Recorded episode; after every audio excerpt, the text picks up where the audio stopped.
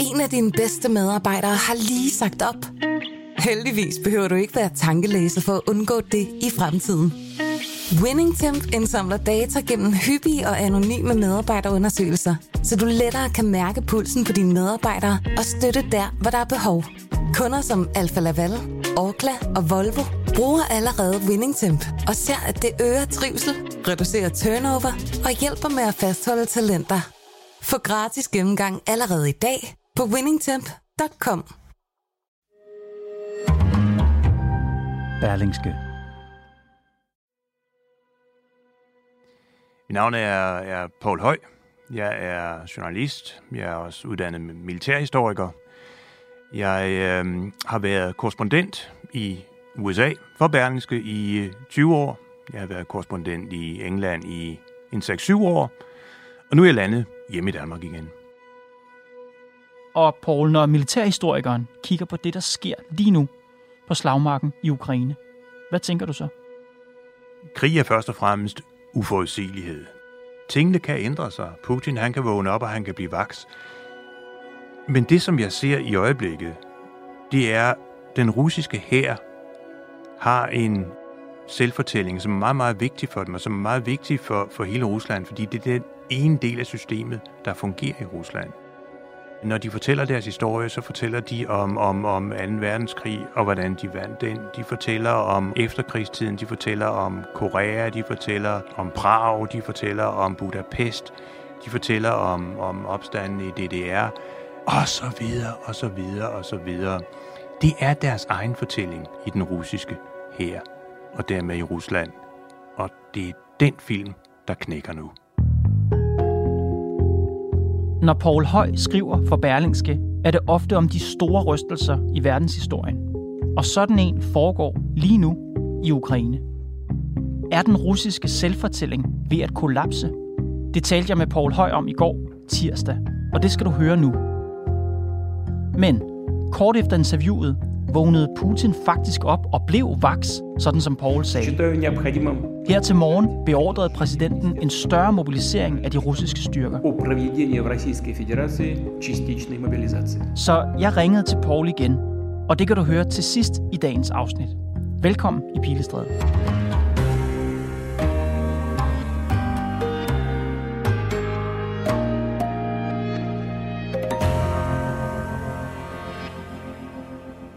Poul, hvad tænkte du i februar, da Putin startede invasionen af Ukraine? Når man tænker tilbage, så efterrationaliserer man tit. Så jeg ved ikke, om jeg var så overrasket. Fordi for mig hænger vold og magt altid sammen i Rusland. Hvis man ser tilbage på russisk historie, så ser du ikke russisk magt uden russisk vold. Dem, der har magten, dem, der ejer magten, ejer også retten til vold. Sådan virker det. Og hvis du går igennem russisk historie, så er det som om, den impuls altid er til stede. Og jeg tror, når vi vil skrive historien om nogle år, så vil vi sammenligne forløbet med det forløb, der var med Hitler i 1930'erne, hvor han først går ind i det ene område, så det andet område, og så det tredje. Og på samme måde tror jeg, vi vil se med Putin. Han starter i Georgien i 2008. Han kommer til Donbass, han kommer til Krim, og nu går han ind i Ukraine, og før det, der var der så også Tjetjenien i 2000. Der vil vi, tror jeg, se det samme forløb. Men hvis man skærer efterrationaliseringen fra, hvis du kan prøve at bringe sig tilbage alligevel til februar, hvor Putin invaderer Ukraine, hvad tænker du, der vil ske? Men problemet er med Putin, og problemet er, at det er så svært at forudse, hvad Putin vil.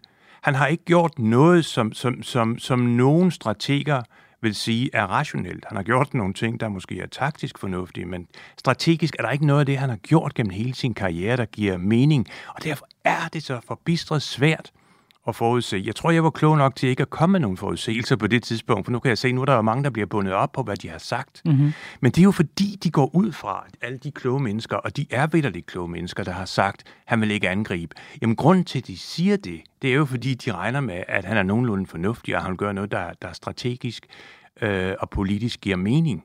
Men det har Putin aldrig nogensinde gjort. Invasionen gav ingen mening. Den måde, han foretog invasionen på, gav ingen mening med så få tropper med de der meget ambitiøse planer. Mm. at han ikke mobiliserede, eller har mobiliseret, giver ingen mening. Der er ikke meget af det, han gør, der giver mening. Derfor er det så svært at vurdere. Men uanset om det giver mening eller ej, så har der i hvert fald været et skift. Der har været et stort skift i Ukraine, som du har skrevet meget om, Poul. Hvad er det, vi har været vidne til i Ukraine i den seneste tid? Det er verdenshistorie.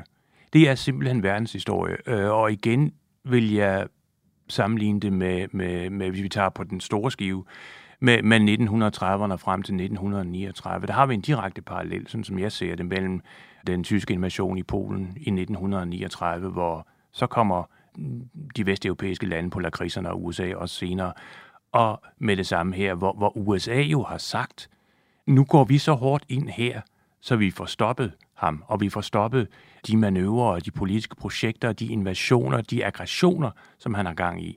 Og det er, hvad vi ser nu. Der er sket et skift på den måde, at inden for militærhistorien, der taler man om, at den ene part i en krig kulminerer. Og det vil sige, at den pågældende part er ikke i stand til længere at føre offensiver. Det skifter så over til den anden part typisk, og det er det, vi ser nu. Nu er det Ukraine, der er i offensiven, mens det er Rusland, der er i defensiven på alle fronter. Russiske militæranalytikere, de sammenligner situationen i Ukraine med den måde, 1. verdenskrig sluttede på for Rusland. Hvad var det, der skete dengang? Det, der sker på det tidspunkt, det er i 1915. Der trækker de russiske styrker sig tilbage. De taber en meget stor del af det russiske imperium på det tidspunkt. Polen, en del af Ukraine, en del af Baltikum. Den russiske hær bliver ikke bedre. De går fra nederlag til nederlag, og det ender så i 1917 med revolutionen, og det ender med, at tsaren falder. Og på hvilken måde minder situationen i 1917 om situationen i dag? Problemet er, at russerne ikke har lært. De begynder med de her meget ambitiøse planer med Putins invasion i februar. De lider nederlag, de lider nederlag, de lider nederlag, og de lærer ikke af de pågældende lider nederlag. De bliver ved, og det de så er bange for, de her militære blokker, det er, at dengang gik der 2 år fra 1915 til 1917, så kom revolutionen, så faldt tsaren. Og det de jo er bange for, det er, at der vil ske det samme her. Altså, vi har jo set det i nyere historie også med en parallel. Vi har set det i Serbien, dengang vi havde Slobodan Milosevic. Og så kom krigen omkring Kosovo, og så kom sanktionerne mod Serbien. De liberale i Serbien, de var kede af sanktionerne, for det betød, at de blev uleset i verden. De kunne ikke komme nogen steder, hvorimod nationalisterne, de var kede af, at de tabte på slagmarken. Mm-hmm. Så det var igen de der 2, og vi kan se det samme i Rusland. Vi kan se de liberale, der er kede af den isolation, der foregår, hvorimod nationalisterne, det er de militære nederlag, der betyder. Og det kan simpelthen blive en perfekt storm vendt mod ham. Hvis vi kigger på slagmarken lige nu i det østlige Ukraine, hvor Rusland taber territorie, hvor ukrainerne genvinder deres land. Hvorfor? Du har beskrevet det her med, at russerne har tabt i Ukraine, men hvis vi ser isoleret på det, der foregår lige nu i det østlige Ukraine, hvorfor taber Rusland der? Det, der er foregået i Kharkiv-området i øjeblikket, det er et enestående godt eksempel på historisk manøvrekrig. Altså, vi er tilbage ved nogle af de slag under 2. verdenskrig, som man taler om. For eksempel tyskerne ved Sedan i 1940, eller nogle af de andre Kharkiv-slag, der var under 2. verdenskrig også. Det er virkelig op i en stor skala. Noget af det, der var problemet for russerne, det er, at de har den her front. Der er 1.300-1.400 kilometer stor, den front. Men de har ikke ret mange soldater. Og det, som de gør, ukrainerne, det er, at de taler løst og fast om, nu invaderer vi nede i Kherson. Nu kommer vores store offensiv vendt mod Kherson. Her vil vi slå til. Og det bliver de ved med at tale om hele sommeren. Så hvad gør russerne? De flytter selvfølgelig alle deres bedste soldater ned til Kherson-fronten, som er nede i den sydlige del af Ukraine. Og hvad betyder det? Det betyder, at alle de andre, eller i hvert fald mange af de andre frontafsnit, bliver blottet for soldater. Og det holder de jo øje med, ukrainerne. Fordi ukrainerne, hvad de formentlig har troet, russerne, det er, at de kun har til én offensiv. Fordi det er den måde, som russerne tænker på. Men de har formentlig til 3 fronter i øjeblikket. Den ene angriber ved Kherson. Den anden angreb så her i forrige uge ved Kharkiv, eller på Kharkiv-fronten mod Kobiansk og mod Izium, og så venter vi på, hvor der kommer eventuelt en tredje front. Og det har overrasket. Det overraskede russerne, at der kom det her angreb mod Izium og Kobiansk. Og de havde nogle meget, meget, meget tynde stillinger med nogle dårlige soldater, dårligt motiverede soldater, dårligt uddannede soldater, dårlige ledede soldater. Og da det kom, så havde vi den her dominoeffekt. En soldat begynder at løbe, to soldater begynder at løbe, 3, 4, 5, og så løber hele kompagniet, og så falder fronten sammen. Og du fortæller en historie om en af de soldater i en af dine seneste artikler, en russisk mand, der hedder Maxim. Yeah. Hvad er hans historie? Der kom et billede ud på de sociale medier af 7 russiske soldater, der lå på jorden. De var taget til fange af ukrainerne. Og noget af det, der man kunne se, det var, at de var simpelthen i en pjaltet uniform. Deres støvler, det lignede sådan noget, en pensionist, der var gået fra plejehjem om aftenen, og man skulle ud og lede efter ham. Det var virkelig en pjalte her, så det ud til. Og så en af de her soldater, der havde overgivet sig, blev senere interviewet af en kendt ukrainsk journalist. Jeg kalder ham Maxim, fordi vi kan ikke, og vi må ikke, og vi skal ikke identificere krigsfanger. Og Maxim, han var soldat hos den strategiske atomstyrke, den russiske strategiske atomstyrke i Uralbjergene. Altså det er dem med atomvåbnene, de amerikanske og de sovjetiske og russiske, der peger mod hinanden. Så sker der det, at de får at vide, at i deres regiment skal de stille med 40 frivillige til fronten. Der var ingen, der var afsted til fronten, for der var ingen, der troede på den krig. Ingen, der tror på den krig. Og så endte det med, at der blev tvangsudskrevet 40, og Maxim var en af dem. Og han kom så afsted.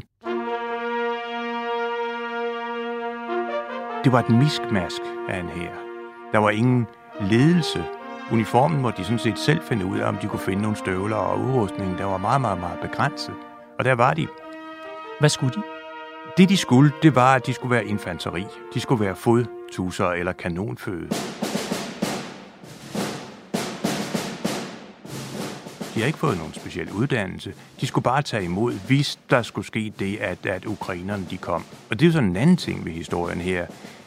Ukrainerne de opstillede i hvert fald 2 pansereskadroner med, vil jeg tro, 30-40 kampvogne i hver. Den slags, det er noget, der støjer. Men russerne så det. Og hvis de så det, så gjorde de i hvert fald ikke noget ud af det. De var fuldstændig uforberedte på den russiske side. Og så sker der det, at Ukraine trænger gennem fronten. De får simpelthen et hul i frontlinjen.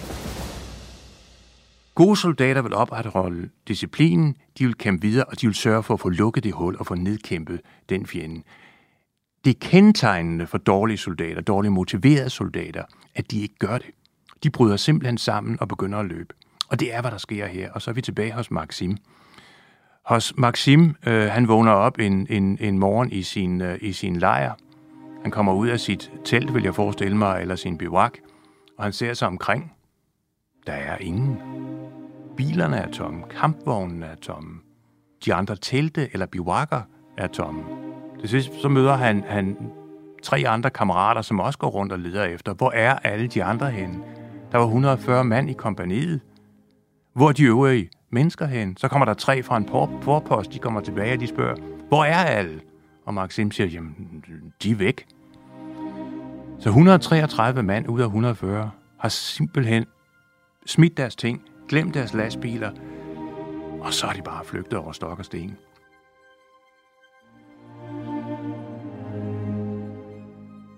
Er Maxims fortælling om den russiske hær? Jeg bruger den som et eksempel på, hvor den russiske hær ser ud til at være. Det er ikke normalt, det der sker her ved Kharkiv. Altså, normalt vil en fjende sætte sig til modstand. Normalt vil de stoppe ukrainerne. Det, der sker, det er, at ukrainerne laver, hvad strateger kalder bevægelseskrig, hvor de simpelthen går udenom de stillinger, der er, og de bevæger sig meget, meget, meget hurtigt. Du kan sammenligne det en lille smule med Islamisk Stat i deres storhedstid. Det, de gjorde, de kørte rundt, vi kan huske, de der Toyota Hilux, de kørte rundt i, ikke? Og det gik meget, meget, meget stærkt. Og det gik udenom dem, de kæmpede imod. Det kunne være irakerne, for eksempel, eller syrerne, eller den syriske hær, ikke?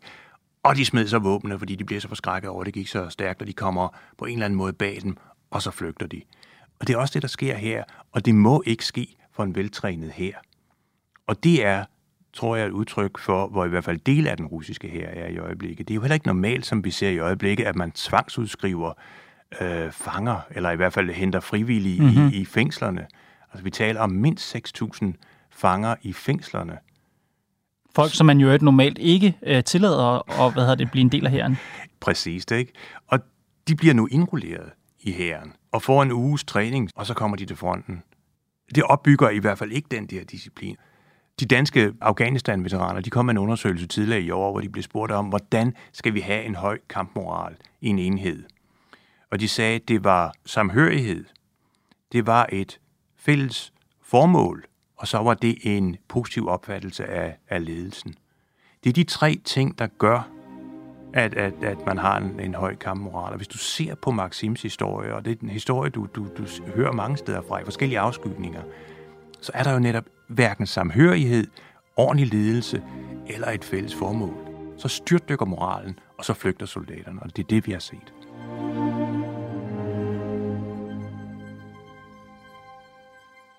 Russia's turning out not to be as competent and capable as many people thought they were going to be, but winning... Den amerikanske præsident Joe Biden, han sagde til 60 Minutes i søndag, at Rusland har vist sig ikke at være så kompetent og dygtig, som mange havde troet. Hvorfor har rigtig mange, altså lige fra Putin selv til vestlige ledere, overvurderet den russiske hær? Og det kyniske svar vil jo være, at det er fordi, vi har haft en interesse i at overvurdere den. Amerikanerne har en interesse i det, fordi så kan de opretholde en stærk hær. Hvis du er militærhøg i Europa, så har du også en interesse i det, for så kan du opretholde i hvert fald et minimum af sikkerhed i Europa. Men det kunne også være svært ikke at overvurdere den, vil jeg sige. Altså, de siger, de har 1 million mand. Hvem vil sige, de ikke har det? Det er ikke blevet bevist. De har store øvelser. De har for eksempel de her Zapad-øvelser i den vestlige del af Rusland, hvor de viser alt, hvad de kan. Og når vi ser de øvelser, vi har tit korrespondenter afsted til dem, de er fantastisk dygtige. De er fantastisk dygtige til kombinationskrig, hvor de får alle deres værn, luftvåben, soldater, kampvogn, artilleri. Vi har sågar flåden med. Det hele spiller for den. Og det er svært ikke at blive imponeret af. De kommer med nyheder om, nu har de fundet på det. Deres kampvogn skulle have sådan et specielt reaktivt skjold eller panser, der betød, at for eksempel vores antikampvognsmissiler, de vil bare prale af på dem. Det har de opfundet, siger de. Og igen, det er svært at vurdere, men det er sådan noget, de kører frem. Så deres propaganda om deres egen storhed, stolthed og alt, hvad de kunne, har været meget, meget, meget massiv. Og det er svært ikke at tro på den. Men når man ser det udefra, Poul, så kan man jo næsten ikke få sin hjerne rundt om det. Hvordan kan man på den ene side, år efter år, afvikle de her ekstremt professionelle, meget overbevisende og ret frygtindgydende militærøvelser, og så samtidig fejle så eklatant i Ukraine? Jeg tror jo på en eller anden måde også, at russerne har troet på deres egen hær. Jeg tror jo også, at russerne har snydt sig selv. Man har en helt klar kommandostruktur i den russiske hær. Bam, bam, bam, bam, bam, opad, ikke? Og du står der regnskab. Og det, der typisk sker, det er, at du skal aflægge rapport for dit kompagni. Det skal en kaptajn. Og han tager så nogle billeder om, hvor godt det går i kompagniet, og sender opad. Og så er de i gang, når han tager de billeder. Kampvognene snorer, der er ild i kaminen, havde jeg nær sagt. Og vi har set nogle af de billeder der, de er helt fantastiske. Altså, jeg så et billede fra et lazaret, som var opstillet, hvor godt det fungerede. Og der var ikke noget, der var sat til. Altså, der var ikke nogen af de forskellige apparater. Nej, der stod bare en masse udstyr. Der stod der lige præcis, ikke? Ja. Og stetoskopet på den her soldat, der stetoskopet det ned, ikke? Og så bliver de billeder sendt op i systemet, og så sidder du der en typisk en major eller en oberstløjtnant på et lidt højere niveau, på bataljonsniveau. Og så sender han det videre, og den næste sender det videre og sender videre, og så kommer det til sidst op i toppen. Og alt ser jo godt ud, de har billeder hele vejen fra, og alt ser ud til at være i orden. Men alt er jo ikke i orden. Altså det er jo bundkorrupt. Pengene er fosset ud af systemet, og det sker fra bunden, og det sker hele vejen til toppen. Altså, det er jo ikke normalt i et system, at oberster og generaler er mange, mange, mange millionærer. Så den store, frygtindgydende russiske hær er virkelig bare et stort system, der akkumulerer løgn? Simpelthen.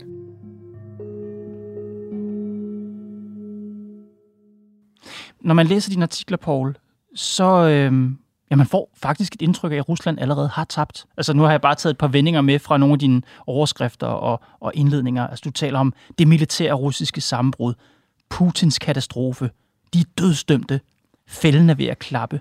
Jo meget, voldsomt sprog, du bruger.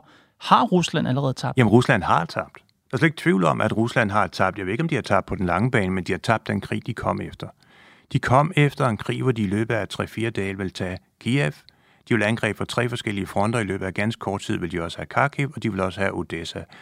I løbet af heller ikke ret lang tid, så vil de have hele Ukraine. Det vil styrt sammen, for selvfølgelig ville det. Det var et korrupt, det var et nazistisk land, og hvad de nu ellers sagde, holdt sammen af løgn.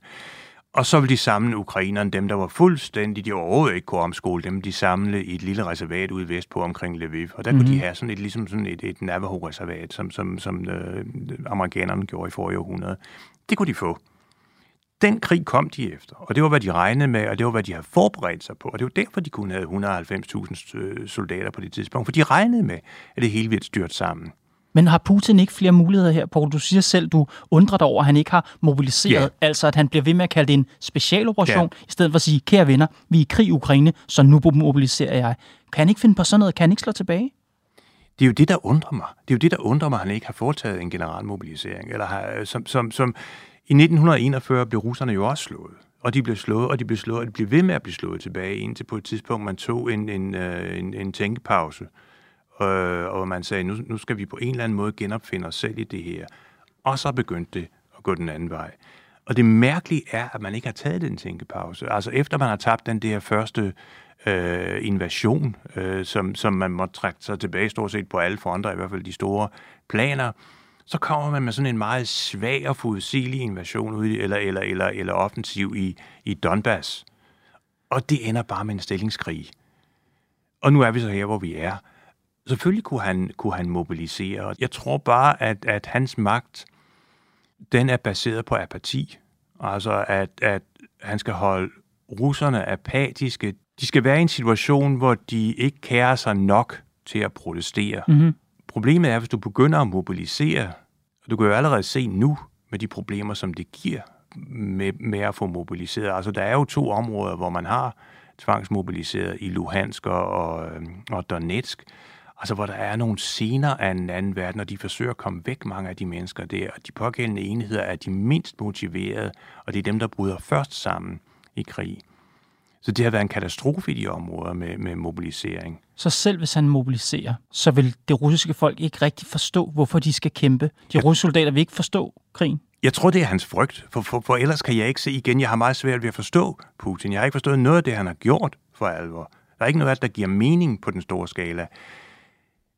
Men det må være hans frygt, siden han ikke mobiliserer. For hvis han har brug for noget i øjeblikket, så er det flere soldater. Og det kan han få gennem en mobilisering, men han gør det ikke.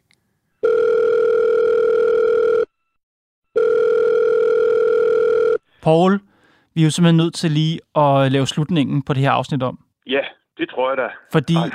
Fordi i går der talte vi om, at det er mærkeligt, at Putin ikke har mobiliseret endnu. Og jeg ved ikke, om han aflytter studiet her i Pilestræde, men i hvert fald gik han jo kort efter på national tv og beordrede mobiliseringen af 300.000 reservestyrker, der nu skal sendes til fronten i Ukraine. Hvad betyder den melding? Jeg ved ikke, om det betyder så meget, fordi problemerne er jo de samme. Det er den samme ledelse, som der var før, og det er jo den samme ledelse, som foretog den katastrofale invasion i februar. Der er den samme mangel på juniorofficerer, på befalingsmænd. De har mistet 5.000 stykker materiel i Ukraine allerede. Dem får de jo ikke igen. De har mistet mellem 49 og 89% af deres kampvogn, alt efter hvem der tæller. De har det samme kludetæppe, altså de har den her struktur, hvor der er den almindelige hær, der er Nationalgarden, der er Wagner, lejesoldater, der er nynazistiske grupper, der er de værnepligtige fra Luhansk og Donetsk, der er straffanger, og de skal på en eller anden måde tale sammen, så altså, tage en gruppe som Wagner, lejesoldaterne, de har deres eget luftvåben, og det taler ikke sammen. Så på den måde, jamen, de kan jo godt sende flere soldater, men de sender flere soldater ud i den samme konservesfabrik, hvor de bare bliver kørt igennem, og så kommer ud som dåser i den anden ende. Men din fortælling, Poul, om den her russiske soldat Maxim, som pludselig lander i den her pjalte her, og hvor alle de andre flygter, og han bliver taget til fange sammen med 6 andre. Altså, du sagde, det er jo sådan, handler professionelle styrker jo ikke. Hvis der er et gennembrud i fronten, så må de kæmpe og gøre det. Altså, de mænd, som Putin vil sende afsted nu, 300.000 reservestyrker, siger han. Det er jo folk med militær erfaring. Det er folk, der kender til kamp. Vil de ikke være mere professionelle end dem, der står ved fronten nu? Så vidt jeg forstår på det hele, så er det ikke nødvendigvis, altså, så er det ikke nødvendigt, at de har kamperfaring. Det er et spørgsmål om, at de står på de lister. Hvis de står på de lister, så får de et eller andet månedligt bidrag, og der kan man stå bare for at få fat i det pågældende bidrag. Så hvor meget kamperfaring de har, det ved jeg faktisk reelt ikke, eller hvor meget militær erfaring de har, det ved jeg ikke. Men igen, de bliver jo sat ind i den samme maskine, den samme struktur, som ikke har virket indtil nu. De skal jo være i gang med en fuldstændig omkalfatring af hele deres militære struktur, før de kan få det her til at virke. For ellers taler vi om sådan et første verdenskrigsscenarie, hvor de bare sender de leder række efter række af soldater afsted, og som bliver meget ned. Det er ikke, man skal ikke se for sig sådan en ny truende russisk hær, der kommer rullende.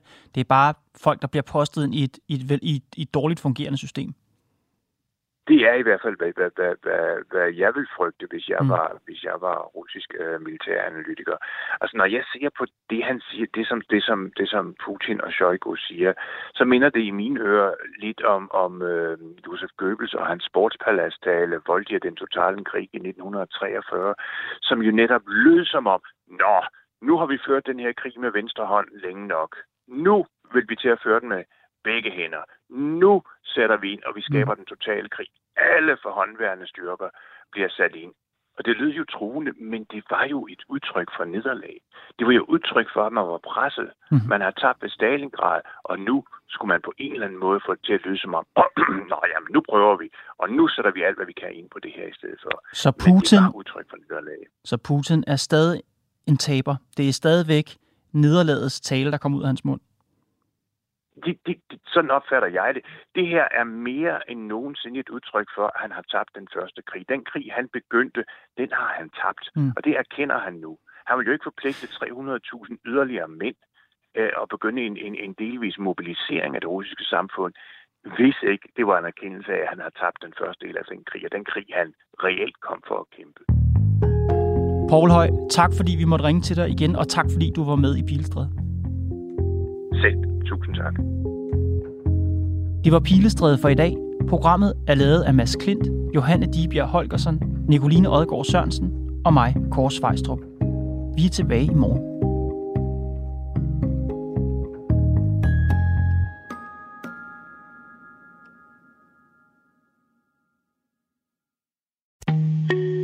En af dine bedste medarbejdere har lige sagt op.